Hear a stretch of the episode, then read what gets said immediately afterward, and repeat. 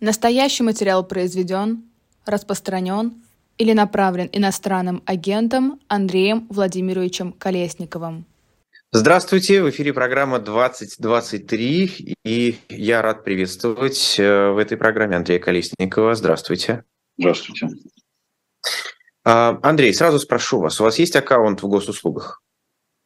Э, есть, иначе как же тут, собственно, решать разные бытовые вопросы. Они мне шлют какие-то новости все время, положительного свойства, естественно.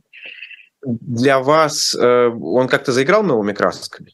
Ну, в принципе, заиграл, конечно, после электронных повесток. Я думаю, что он заиграл для всего мужского населения страны, независимо от возраста. Хотя я вроде бы вышел из всех уже э, возможных э, мобилизационных возрастов. Ну, кто же знает, они, может, сейчас до 100 лет начнут уже призывать народ. Так что я думаю, что все, все не в безопасности находятся. То, что все, ну не все, многие бросились удалять. На ваш взгляд, рациональная реакция? Ну, как-то, когда летит э, предмет в голову, да, есть инстинктивное желание уклониться.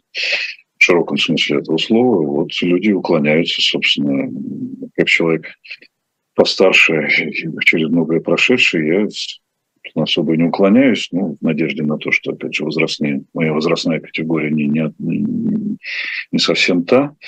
Но мне кажется, это естественная реакция людей спрятаться от государства. Это гораздо более широкая проблема. Вот в каждом маленьком кейсе или большом кейсе есть проблема, которая является широкой уйти нафиг от этого государства куда-то, спрятаться в лесу, спрятаться за границей, выбросить телефон уйти с радаров. Э, это э, то самое общество, да, но оно после того, как государство начинает на него давить, оно желает жить э, отдельно.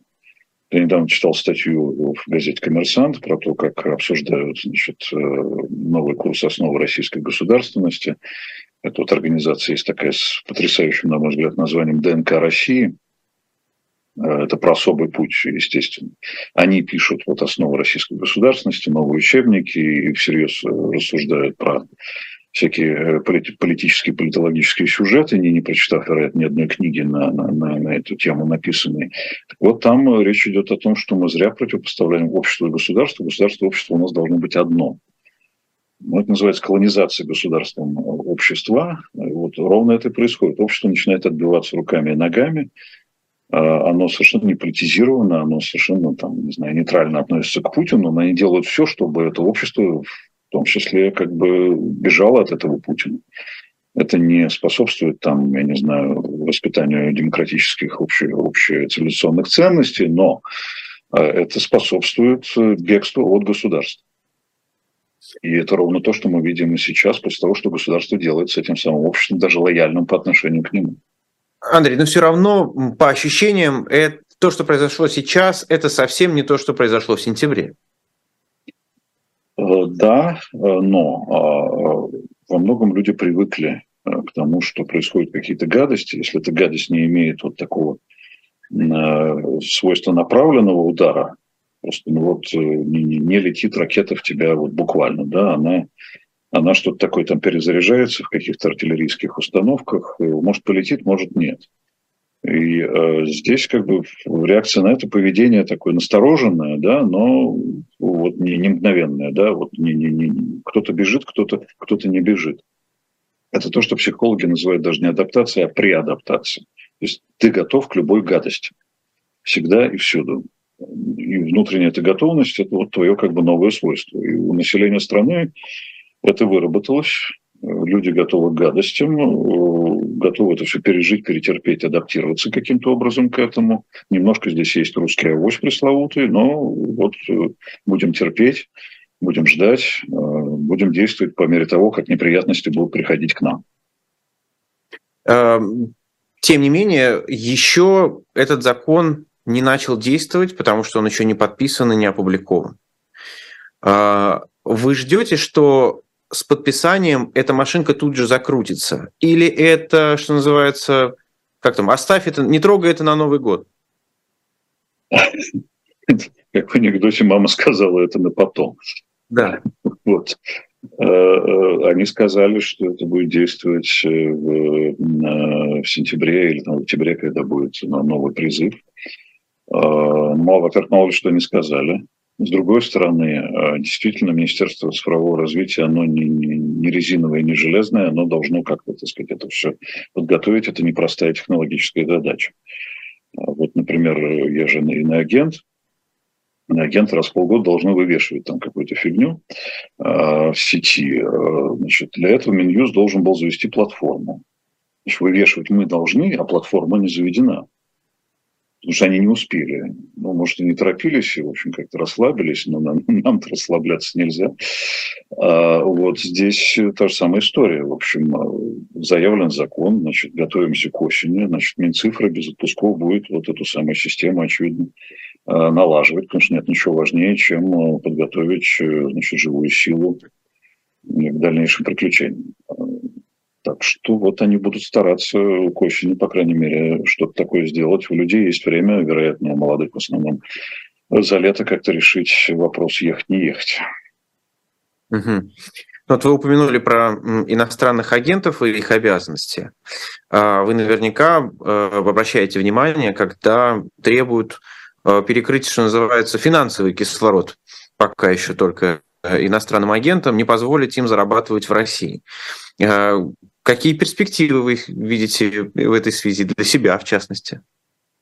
Знаете, то ли так новость об этом сформулирована э, не очень грамотно, то ли они сами юридически неграмотны, хотя Яровая юрист. Она там возглав, будет возглавлять группу по борьбе с, э, с недобитыми еще до конца иностранными агентами. Новость звучит так, что вот э, иностранных агентов нужно лишить возможности зарабатывать здесь деньги, а также артистов. Артисты, иностранные агенты, это какие-то такие категории граждан, которые приравнены друг к другу. А, здесь какая-то путаница. Вот юрист Медведев, он, он до этого, он же был инициатором всего этого, он написал, что вот люди, которые живут за границей, то есть, то есть иностранные агенты де-факто, их нужно лишить э, заработков здесь. Он путает понятие он, людей. Он, он приводил в пример Акунина, э, говорил, что вот его экранизируют, а какого черта? Ведь есть другие писатели, надо их экранизировать. Ну вот, э, окей, иностранный агент, живущий за границей, это одна категория. Иностранный агент, живущий здесь просто уехавший человек. Они просто уехавших хотят э, значит, наказывать. Многие компании, как это водится, они сами значит, занимаются тем, что людей уехавших э, отцепляют от себя. Вот МТС сегодня сказал, что он запретит работать тем, кто работает на дистанции через какое-то время.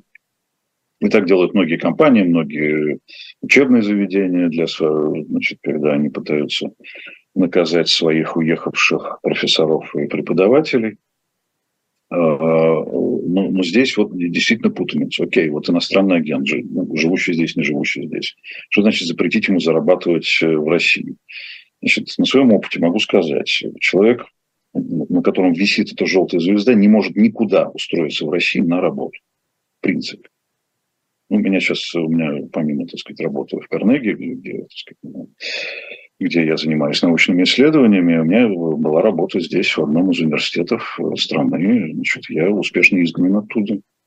Но я изгнан с волчьим билетом, потому что я не могу устроиться никуда, ни в какую научную организацию, исследовательскую организацию. Это Э, фактически э, запрещено. Если не запрещено, руководство этой организации само скажет, старик, мы тебя очень уважаем, но ты же понимаешь, что если мы тебя наймем, мы поставим под удар значит, э, всю контору, а здесь у нас люди, коллектив, так сказать, ипотека и все, и все остальное. Вот они с кем собираются бороться? Иностранный агент не может здесь зарабатывать в личном качестве. Будут ли они бороться с иностранными агентами организации? Вот что это такое? Им тоже нельзя зарабатывать здесь, в России. Вообще, когда это все затевалось, я вот как сейчас помню, значит, Владимир Владимирович сказал, что это, а что такого, это гражданско-правовой статус. Ну, ребята, вы сделали из этого гражданского Исключительно для того, чтобы окрасить те деньги, которые приходят из-за рубежа. Ну, они окрасили желтую звезду и нацепили на, на, на, на людей, на организации. Организации не получают клиентов.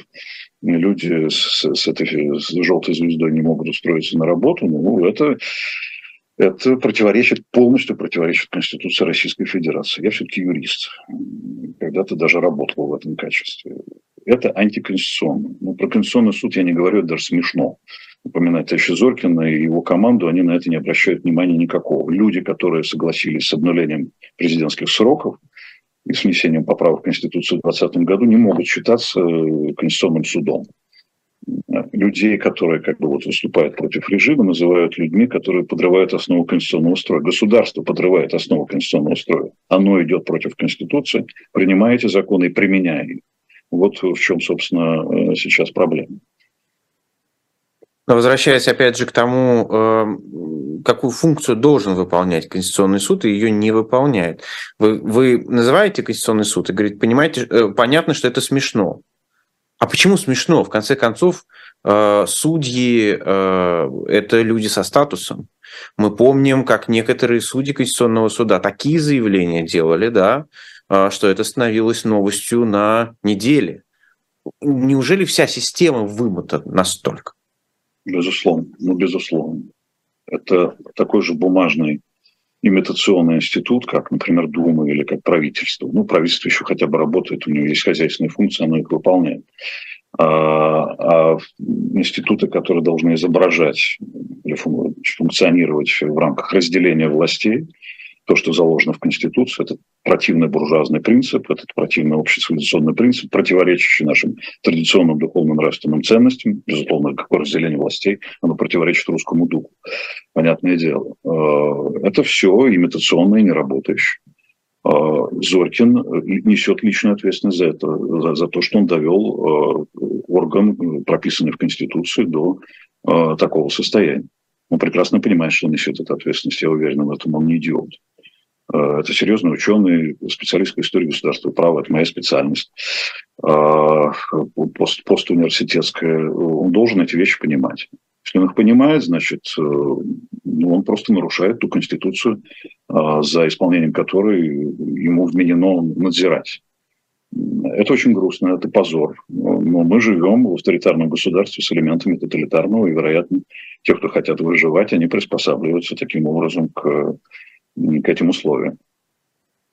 То есть, э, когда раньше мы говорили о том, что в России гибридный режим, мы говорили о том, что это все-таки что-то электоральное и при этом авторитарное. То есть сегодня, когда мы говорим гибридный режим, мы говорим авторитарное и тоталитарное.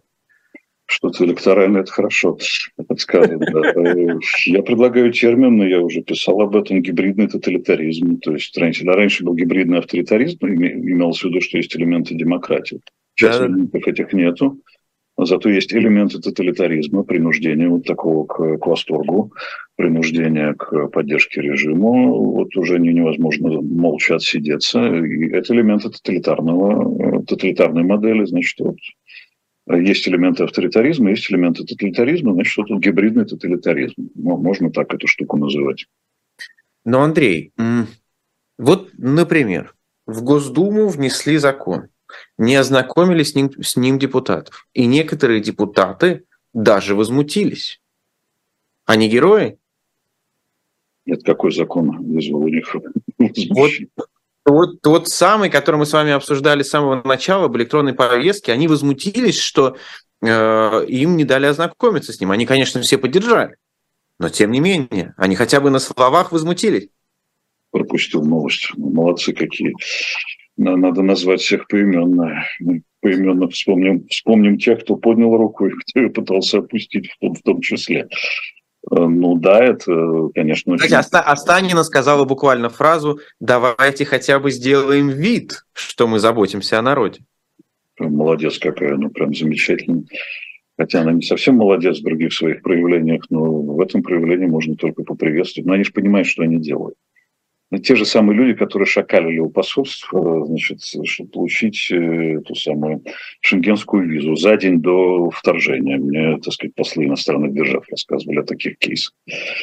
Ну, они же все изображают, они же все приспосабливаются. Если бы они все не приспосабливались, не было бы того, что мы имеем сейчас. Вот в чем как бы смысл демократии. Или вы имитируете, или вы выполняете свою работу так, как ее надо выполнять. И тогда получается разделение властей, споры, дискуссии, попытки найти оптимальное решение, и можно избежать катастрофы. В этом смысл, собственно, прикладной смысл демократии. Вы можете избежать неправильных решений. Ну вот Очень характерное высказывание, да, давайте хотя бы сделаем вид. Но, тем не менее, одна представительница парламента, Верхней Палаты, госпожа Нарусова, она проголосовала против. Насколько для вас ценен этот, голос? Безусловно, ценен. Не знаю, кто-то, может, иронизирует по поводу Нарусова, вообще как бы семейства Собчак и их роли в э, политической истории России. А мне кажется, это не, не предмет для иронии. Во многом в тех обстоятельствах, в которых мы сейчас живем, это ну, практически героический шаг. А, потому что человек, у него, конечно, есть иммунитет, э, значит, соответствующий статусу. Но обычного человека могут привлечь за такие вещи, там, за дискредитацию армии или там, за что-нибудь еще другое. Она открыто высказывает э, свою, свое мнение, обозначает эту позицию голосованием против. Э, это очень серьезный шаг в ситуации нашего гибридного э, тоталитаризма. И, конечно, она выглядит абсолютно белой вороной, но думаю, что это последний сенатор, оставшийся, который способен каким-то образом показывать, каким может быть разумное голосование в ситуации абсолютного безумия, а, которое вихрем носится вокруг нас всех. А ей можно это делать? В смысле, ей что-то грозит за это? Э, мы свечу не держали. Э, это специфические отношения этой семьи с, э, с нашим, так сказать, многолетним вождем. Э, вечным вождем, э, близость которого к семье Собчак, собственно, был единственным аргументом для системных либералов, когда они говорили, ну, ну он, же, он, же, он же помощник Собчака был, он ничего плохого в результате не сделает, он все понимает, он молодец, он приведет, поведет нас по дороге реформы, и, в общем, ну, немножко демократия пострадает, но ничего, зато мы преобразуем страну в ту сторону, в какую э, надо. Я не думаю, что она сейчас имеет такой вот прямой допуск к, доступ к президенту, и она там может с кем-то советоваться или там звонит в администрацию а Сергею Владимировичу спрашивает, а можно я против проголосую? Он говорит, ну, конечно, вот как раз покажете, что у нас есть демократия. Я не думаю. Думаю, что это ее личное решение, это ее личный, э, личный ужас, э, как у многих людей, живущих в России, от того, что происходит. У нее есть вот этот инструмент. Она находится внутри вот этого органа власти и может показывать, э, что этот орган когда-то мог быть использован вот таким вот образом. Серьезное дело, серьезное. Вы начали говорить про Собчака и времена. А не из всех ли это времен фраза демократия – это диктатура демократов. Это кто сказал? Вот э, я не буду, не буду, да, но вот но кажется, как раз вокруг Собчака это, это, что-то подобное было. Ну, он, я не знаю, говорил ли он такие, такие вещи. Я, честно говоря, не был никогда его поклонником ни в конце 80-х, ни, ни, ни впоследствии. А, но, тем не менее, это был, как бы, объективно говоря, нашей истории один из важных демократических э, деятелей.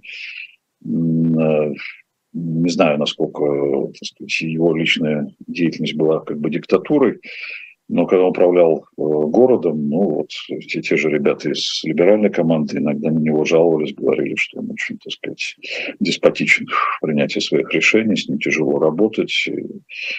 Но это, это стиль управления скорее, а не его деятельность как человека, который пытался установить какие-то демократические основы в этом государстве. Демократия, диктатура демократов. Э, я думаю, что вот э, те демократы, которые стали либералами в нашем понимании, в нашем определении – они-то как раз считали, что демократия не, не очень нужна, или ее можно отложить, или она может быть частично имитационной. Они не хотели, конечно, ее демонтажа, но по факту оказалось, что это демонтаж. Но надо сказать, что они не они одни виноваты, собственно, электорат э, условно, условно либеральный, в течение долгих лет довольствовался тем, что у нас все очень хорошо в потребительском смысле, что у нас рыночная экономика, мы достигли этой стадии рыночной экономики, у нас есть хороший уровень потребления, по крайней мере, в городах больших. У нас открыты границы, мы можем путешествовать, мы можем наслаждаться значит, европейскими музеями, э, европейскими премьерами, премьерами фильмов здесь, лучшими ресторанами здесь, кататься на этих самых э, самокатах, как в Европе, до сих пор по Москве невозможно пройти, тебя просто давят эти самые самокаты, уже хочется как-то проявить авторитаризм, отменить это все дело, чтобы выжить на тротуарах столицы. А, но нафига нам эти выборы, ротация, и так все хорошо. Оказалось, что без ротации, без выборов, без демократии, в прикладном измерении мы получаем то, что получаем. Мы перестаем быть нормальной страной. Мы проваливаемся в жуткую совершенно архаику. Впереди один из главных религиозных праздников – 9 мая. Каким он будет в этом году? И что такое 9 мая сегодня для этой власти? Вот это интересный вопрос, потому, то есть, потому что, что такое 9 мая, это понятно. Это способ легитимировать свое правление, говоря о том, что спецоперация – это продолжение Великой Отечественной войны. Тогда на нас наступал Гитлер с другими европейскими странами, как говорит э, Путин. Замечательная совершенно конструкция. Союзниками, кстати, у нас были англосаксы, вообще-то, которых мы теперь клянем э, последними словами. А, а сейчас на нас наступает НАТО, это тот же Гитлер и те же самые европейцы. Ну, просто они делают вид, что они э, не похожи на Гитлера. Все. 9 а, мая мы, нас, мы прямые наследники э, Великой Победы, и сейчас мы продолжаем это дело, вынуждены продолжать. Мы ни на кого не нападали. А как это отмечать в декорациях года плюс сколько-то там дней и месяцев э, этого кошмара, не очень понятно. В прошлом году, насколько я помню, все ждали каких-то невероятных объявлений э, нехорошего свойства. Объявления последовали, правда, в сентябре в конце. Немножко была пауза. Сейчас, мне кажется, уже как-то, может быть, и объявлений не будет каких-то специальных, а может быть, будут, что они там, э, до чего они додумаются за эти оставшиеся недели до 9 мая, совершенно непонятно. Но э, сказать-то особо нечего нового. Можно повторить только клише с трибуны Мавзолея или там с трибуны рядом с Мавзолеем те же самые слова про Запад и про НАТО, которые нас атакуют, а мы защищаемся, и мы всех победим. А, очень трудно придумать что-то новенькое. Будет эксплуатация праздника, будет эксплуатация священного для многих действительно праздника, и это единственный клей, который объединяет нацию. А, это известно уже многие годы. А, будут, возможно, столь же пышные декоративные и, опять же, имитационные торжества пластмассовые, э, будут апелляции к ветеранам, при том, что если мы посчитаем, что, вообще говоря, призыв в армию 25-го э, года рождения возрастов был скорее, наверное, последним для Великой Отечественной войны. А сколько ветеранов в этом возрасте, 98 лет приблизительно, могут выжить, и какого рода вообще апелляции здесь корректны. Сейчас выступают всякие ветераны там за переименование Волгограда в Сталинград, например. Ну, какие-то ветераны. Если человеку 60-70 лет, это не ветеран. Это ветеран вооруженных сил, это не ветеран Великой Отечественной войны. Другие ветераны, они вообще сказать, в 20-летнем, 30-летнем возрасте пишут доносы на актеров, там, не знаю, на кого-то еще. Это тоже мне ветеран. А, так что вот будет эксплуатация всей этой истории и это довольно эффективный инструмент, потому что ну, люди привыкли к тому, что мы, мы страна победителей, что морально, как бы вот, точнее, аморально не поддерживать все, что связано с, с отмечанием Великой Отечественной войны. Даже если Путин отмечает так, что просто укрепляет свою э, легитимность, э, это только для его праздника, для него, ну, людям как-то неудобно все-таки. Ну, это, это наш общий праздник, и надо как бы вот вместе праздновать. Это вообще измененная матрица. Раньше Путин и вся его команда, это были они, а мы были здесь. А теперь мы, включая в себя Путина, потому что на нас напали, и они, они вот там, на, на Западе. То есть из вертикальной конструкции мы, они превратилось в горизонтальную мы это, ну, сейчас не время, как бы, может быть, Путин плохо управляет страной, но сейчас не временно, мы находимся в состоянии, как бы, противостояния с Западом, мы должны поддерживать наших коррумпированных э, начальников с их яхтами и, значит, этими дворцами, и за них умирать, что характерно. Нужна героическая смерть за них. Вот. А они – это Запад, НАТО, США, Евросоюз. А, ну, давайте попробуем по каким-то основным ритуалам этого праздника пройтись и понять, что будет и как должно работать. Один из ритуалов – приезд зарубежных гостей, которые должны где-то там рядом э, с Владимиром Путиным быть. А, насколько это исполнимая а, история, ну, не считая Лукашенко? Э, она исполнима в том смысле, в каком мы можем э, понять эту ситуацию заглянув э, в статистику голосования в ООН э, за или против там, э, спецоперации, осуждения, не осуждения, мы знаем, что голосуют или воздерживаются от голосования страны, в большей или меньшей, считающиеся, большей или меньшей степени считающиеся союзниками Путина. Это Эритрея, это Никарагуа, это Северная Корея, ну, воздерживается Китай, воздерживается Индия, там, из конъюнктурных соображений воздерживался Армения, но, по-моему, Армения уже поняла, что надо идти на Запад, и Путин даже миротворческие усилия не может предпринимать. В прикладном смысле он совершенно бессмыслен. А, соответственно, ну, вот эти страны, можно их пригласить, наверное, команданта какого-нибудь. А, Венесуэла еще вот. То тоже есть. Когда наша пропаганда говорит, что большинство мира с нами, ну, имею в виду Африку, Азию, Латинскую Америку, но невозможно всех записывать в союзники, у всех многовекторная политика. Я уж не говорю про государства бывшего Советского Союза, у которых ну, совсем уже многовекторная политика, потому что Путин их скорее напугал, чем он это, чем, как бы, так сказать, консолидировал вокруг себя. А, Все-таки империя строится за счет мягкой силы, а не за счет э, силы железной. Так что здесь с этим все плохо. Раньше хоть Назарбаев приезжал и лидер э, Сербии. Сейчас, я думаю, ну, никто из таких вот солидных людей э, не доедет. Э, репутация испорчена на годы вперед Российской Федерации благодаря Путину и его команде. Еще один ритуал – это проезд техники по разным городам, почти по всем городам, ну, областным центрам Российской Федерации. Теперь некоторые регионы заявляют, мы не можем себе этого позволить. А, британская разведка говорит, что это происходит во многом из-за нехватки просто буквально этой самой бронетехники. Насколько это люди почувствуют, насколько для них это важный символ? Думаю, что важный, но на самом деле войдут в положение, поймут. Есть территории, которые прилегают к линии фронта, и там, понятно, это вопрос безопасности. Есть Москва, ну, главный город страны, где туда все-таки должно должен пройти главный парад, он пройдет, и это очень важно, будет обеспечена противовоздушная оборона от врагов, которые захотят совершить диверсии.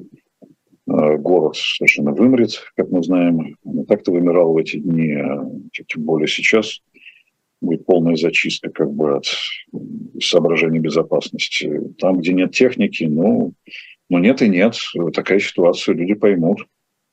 Мы находимся в состоянии противостояния Э, спецоперация, все такое. Так что я не думаю, что это сильно ударит по авторитету власти. А, пройдет 9 мая и как бы проедем, что называется. Будет угу. салют, будет красиво, будут, гуляния по паркам и каким-нибудь там, так сказать, зонам отдыха. Так что все обойдется. А, я просто вижу, мне, мне пишут, что очередное э, зеркало сайта Эхо заблокировали. Ну, это мы, в общем, сейчас быстро поменяем. Кстати, передаю привет всем, кто слушает нас в приложении Эхо. Э, очень, очень рад, что вы это делаете. Э, вы, Андрей, сказали о том, что Путин скажет те же самые слова. Однако же сегодня э, были некоторые спекуляции на тему того, что, кажется, Путин готовится к прямой линии. Этого не было два года. Значит, есть что ему сказать народу или послушать что-то от народа? Ну, такая старая советская песня «Какие старые слова, как кружится голова». Вот, вот у нас у всех будет кружиться голова от того, что он скажет, не дай бог, какой-нибудь э, что-то новенькое, да, выступит с какой-то инициативой. Такие риски тоже есть. А, и на самом деле, например, если мы берем такой формат, как э, обращение к Совету Федерации ежегодное, к Федеральному собранию, там меньше рисков, потому что это не тот формат, где объявляется там, мобилизация или как закрытие границ, военное положение. Это все-таки как бы такое философское послание, да, некий план на какое-то время вперед, хотя бы на год. А прямая линия – это немножко другое. Это все-таки разговор с уязвленными, прежде всего, социально трудящимися ветхое жилье из года в год. Что там еще у нас? Дорог нет. Бензин дорог, нет, газификация, газификация. Да. Страна, которая, значит, э, строила, строила «Газпром» и построила за полвека систему налаженного экспорта газа в Европу, значит, сама себя отрубила. Две ноги. Теперь хорошо Черномырдин не дожил, да, чтобы увидеть, то, что он строил годами, значит, они в одночасье значит, просто завязали бантиком и сказали, все, мы обижены на Европу, она на нас напала, мы ей ничего поставлять не будем, мы будем поставлять китайцам. И станем сырьевым придатком Китая. Вот мы такие обиженные. У нас вместо импортозамещения будет импорт из Китая теперь. И экспорт наш тоже туда пойдет. А, вот, собственно, об этом поговорим. Э, очевидно, это повод поговорить прежде всего о социально-экономических проблемах, потому что ну, они все-таки надвигаются. Нужно говорить, что санкции не работают, что у нас все растет. Э, растет плохо, растет не то, что нужно. Э, там какая-нибудь безработица с хорошими показателями – это отражение дефицита кадров. Путин сам об этом говорит, вообще говоря разговор о том, что у нас на 0,6 выросли реально располагаемый доход населения, ну, это смешно. То, что у нас растут зарплаты, это тоже плохой признак, потому что, как говорят экономисты, и эта беда была, много десятилетняя беда Советского Союза, когда рост зарплаты опережал э, рост производительности труда. Это, это тяжелое состояние экономики. Люди зарабатывают, не зарабатывая. Да, это, кстати, тоже один из факторов инфляции. Ну, то есть, ну, инфляция низкая. Ну, сейчас она низкая, потом она будет высокой. Мы видим, что происходит, происходило в последнее время с тем же самым рублем, который ослаблялся, несмотря на все усилия Набиулина. Ну, производство болталось около ноля, так и болтается. Отрасли не, э, не военного сектора, многие просто провалились катастрофическим совершенно образом. Ну, о чем мы тут говорим? Ну, все это знают от автомобильной до, я не знаю, производства каких-нибудь холодильников. Там. Э, сидели же на, на импорте, как Советский Союз, между прочим. Когда санкции были введены в связи с Олимпиадой 80, э, алармистские были настроения в целых отраслях. Химпром воин кричал, писал записки в ЦК в Совмин, ребят, сделайте что-нибудь, мы же сидим на, на, на сырье, на деталях э, импортных исключительно, у нас ничего своего нет. Это к вопросу о том, что Советский Союз импортозамещался. Это, был, это была модель, одна из самых импортозависимых в мире вообще. От мяса до оборудования для, там, я не знаю, нефтяной химической промышленности. Сейчас то же самое. Ну, да, медленно падаем, не быстро, но улучшаться ничего не будет. Надо как-то с народом поговорить, что-то добавить к ветхому жилью и э, к газификации ну, про качество человеческого капитала, про то, что значит, как бы сказать, демографические проблемы существуют, да, трудно планировать репродуктивное поведение в ситуации боевых действий, детей рожать как не очень хочется. Путин требует, а люди не рожают. Да что такое-то? А, выбытие трудоспособного населения, плохая демография. Есть, собственно, о чем поговорить. Ну, честного разговора все равно не будет, естественно.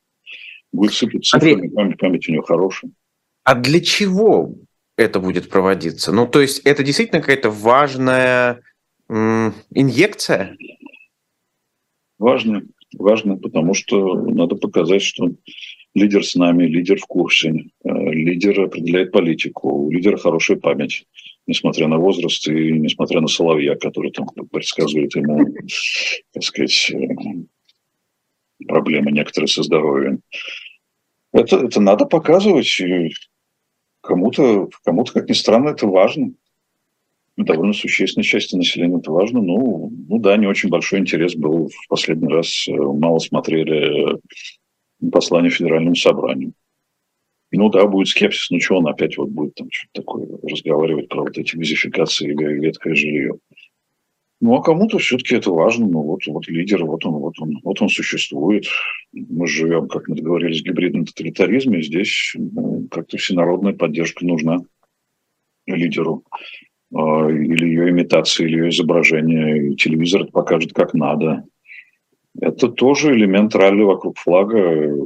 Такой своеобразный ралли, но постараются сделать так, чтобы это как-то сработало в какой-то степени. Надо работать, ослаблять вожжи невозможно.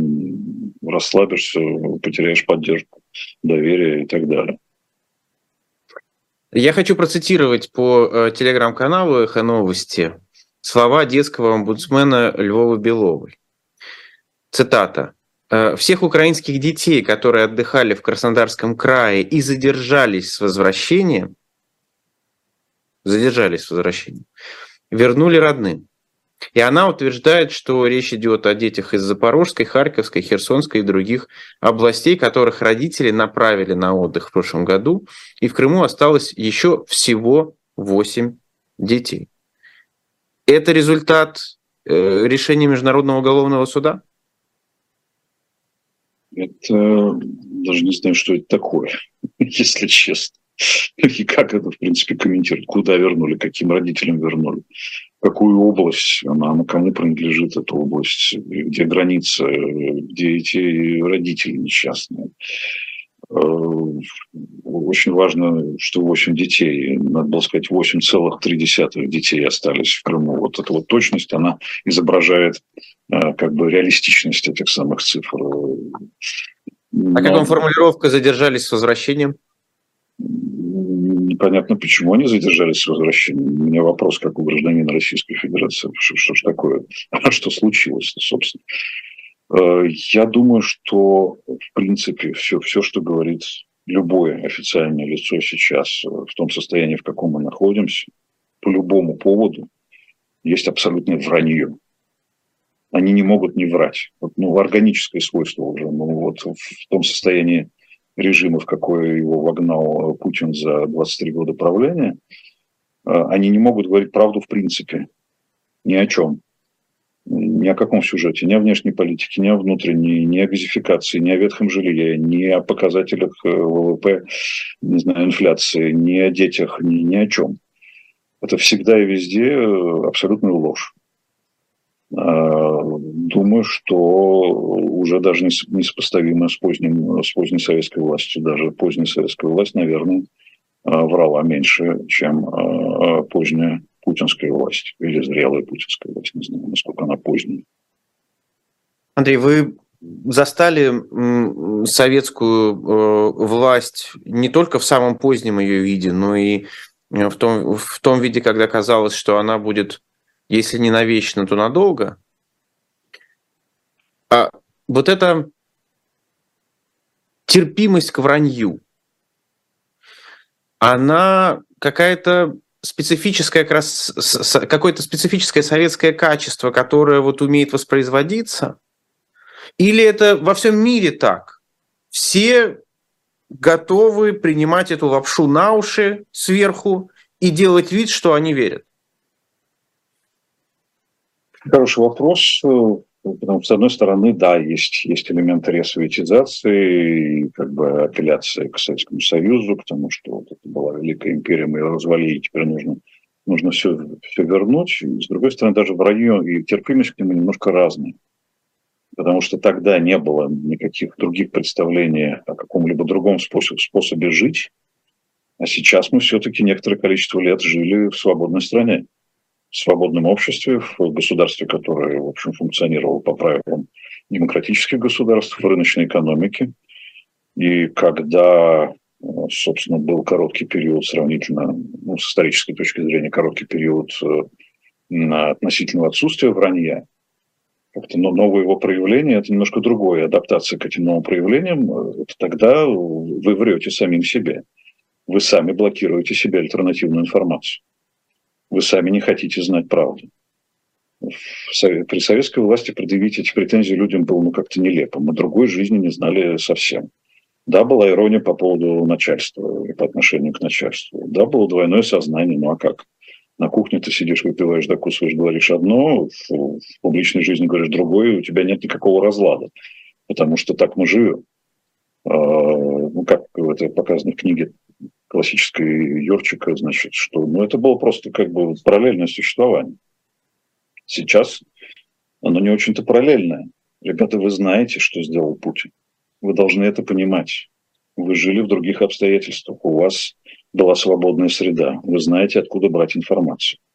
А значит, вы сознательно отказываетесь от того, чтобы работать с этой информацией, а, питать этой информацией свою совесть и будить свою совесть. Не разбудили совесть, поддерживаете этот режим, молчите, а, оправдывая себя э, разными, так сказать, э, мотивами. Но это уже, это уже другое, это не советское. Да, воспроизводится тоталитарный инстинкт, тоталитарное поведение. Удивительно, действительно, как это быстро э, воспроизводится, как это быстро возвращается. А, это хорошо показал Лев Дмитриевич Гудков в двухтомнике, который вышел из издательства его «Возвратный тоталитаризм». Там он, в сущности, предсказал возможность возвращения всех этих инстинктов. А вот это действительно, да, возвращение даже не в брежневское время, в сталинское. Доносы, как бы, назовем это в кавычках, культура доносов вернулась стремительно. Я, условно, так сказать, гражданин э, законопослушный, раз я законопослушный, я должен доносить. Если я законопослушный начальник, я должен прогонять инакомыслящих из своей организации. Это правильно. А, так устроена система, и э, против этого э, не пойти. Я должен врать, потому что я возглавляю газету, я возглавляю университет, я возглавляю, там, не знаю, еще что-то, завод. Э, Со мной театр. Театр, Росстат и так далее. Ну а что театр? Та же самая проблема заложничества том числе руководители, классический кейс с актером Назаровым, вы, пожалуйста, увольняйтесь, потому что если вы не уволитесь, 29 сотрудников будут мобилизованы. Нам так сказали, мы ничего сделать не можем. А ты что действительно сделаешь? Человек как бы ну, идет навстречу, потому что 29 человеческих жизней молодых людей э, это, это серьезная штука на вот этих самых весах. А, подлое поведение режима. Ну а что ты с этим сделаешь? Мы, мы живем мы здесь, мы должны адаптироваться ради продолжения некой как бы, такой деятельности. Вот, собственно, как это все работает. Это действительно вот скорее как бы тоталитарная система. Андрей, в понедельник будут выносить так называемый приговор. Так называемый суд будет выносить так называемый приговор Владимиру Карамурзе. Ему запросили 25 лет. Я попрошу вас, опишите позитивный, возможный, но позитивный сценарий. Как могут развиваться события? Какой сценарий вы бы посчитали реалистичным, но позитивным? Э, очень сложный вопрос. Потому что мы видим, что суды сейчас действуют по прецеденту. Даже не в соответствии с теми нормами, которые установил сам режим. Если вы всерьез изучаете диспозицию, как у юристов говорится, статьи про дискредитацию армии, там есть умысел, там есть, э, не знаю, конкретные как бы, признаки преступления. То, за что хватают, сажают, э, наказывают людей, это не дискредитация армии в том смысле, в каком его установил законодатель.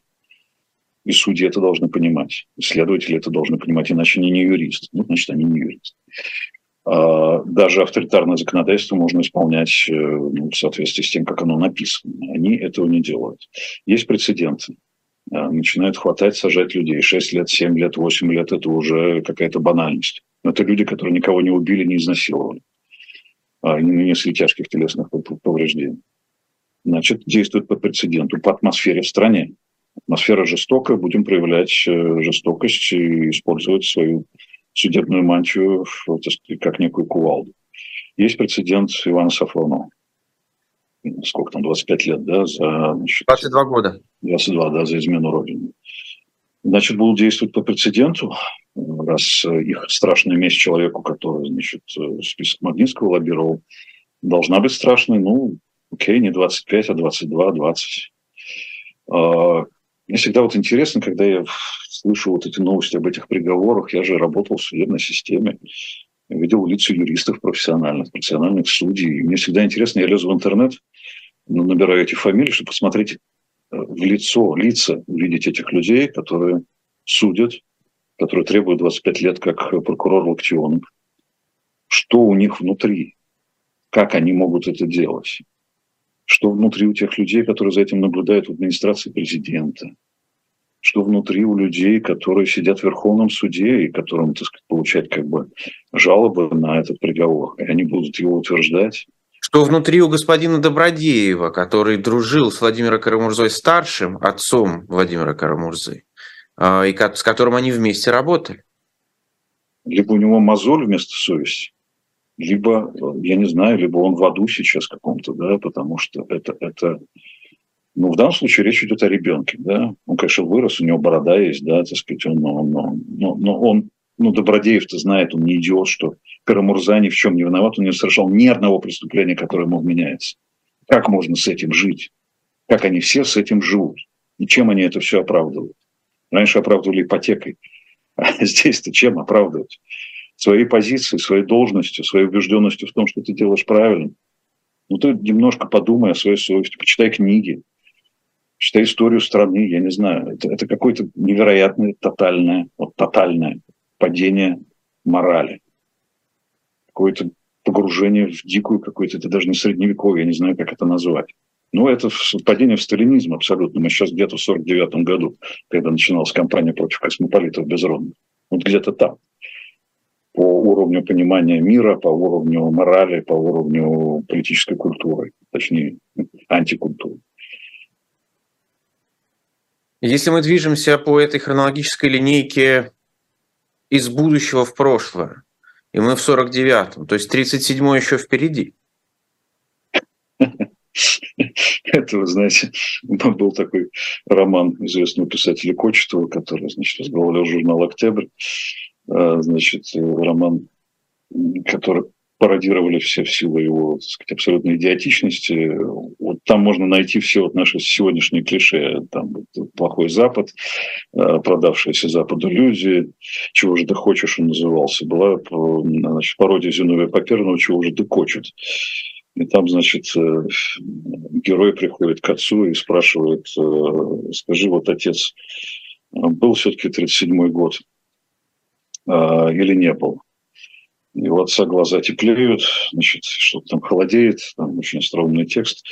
А, и он говорит, знаешь, сынок, не было 37-го года, но будет. Вот, вот можно, конечно, ответить так. Я не думаю, что буквально он будет. Да? Сейчас э, репрессии все-таки не массовые э, в сравнении со сталинским временем. Но они уже массовые по сравнению с брежневским временем.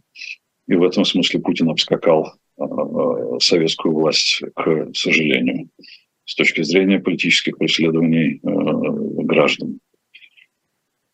Даже просто статистически в тупую, сколько людей задержано, сколько людей привлечено к административной ответственности по политическим, будем называть вещи своими именами, статьям, сколько пошло по уголовке, какие сроки они получают – Синявский с Даниэлем в нынешних обстоятельствах, наверное, не отделались бы а, там шестью-семью годами. Им бы тут закатали столько, что еще бы пришпилили измену родине какую-нибудь. А, в этом смысле это власть а, истерически жестоко по сравнению с поздней советской властью, которая была спокойна и уверена в своих силах.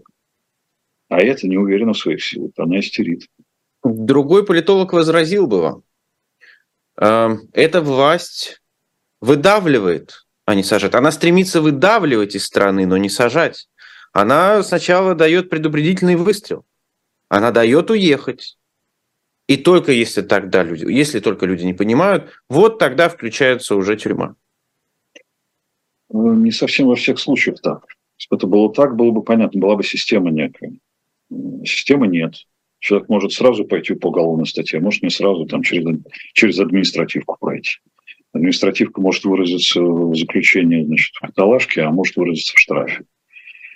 есть некий хаос и бессистемность э, в этом вопросе. Э, если бы они просто выдавливали, они бы не гонялись там за тем же Карамурзой. Не дали бы уехать человеку. Вызвали бы в ФСБ и поговорили бы с ним по душам. Вы что, не понимаете, как это делал старый КГБ советский? Вы что, не понимаете, что вы, так сказать, вы либо уедете сейчас, мы вам даем эту возможность, либо мы вас посадим, или вы прекращаете свою активность. Э, ну, было же так, были такого рода разговорчики. А сейчас где эти разговорчики? Кто кого там вызывает? Просто э, приходят, в результате чего Карамурза изменяет траекторию движения, и ему теперь меняется 25 лет лишения свободы. Так что уж лучше бы они выдавливали, чем, чем вот так. Они выдавливают с рабочих Ну, они мест. могут честно сказать, что а зачем он вернулся? Он, он, он свободно выезжал до этого. Его травили, в конце концов. Ну, это как бы крайний случай. Это, Тоже это, не понял, как говорится. Это, это люди уровня Навального, это люди уровня Яшина, это люди уровня Карамурзы, это герои, это политические борцы настоящие, а, не просто там комментаторы, да, чего-то. А, это как бы серьезные фигуры. А, они сознательно идут на такой риск просто из э, соображений своей политической, политической миссии но и с ними можно поговорить. Э, Андрей, но все-таки позитивный сценарий, которого я так и не, и не дождался, ну вот, то есть без вариантов посадят, это я понял. Угу. А потом? Значит, если у судьи есть совесть, это будет небольшой срок лишения свободы.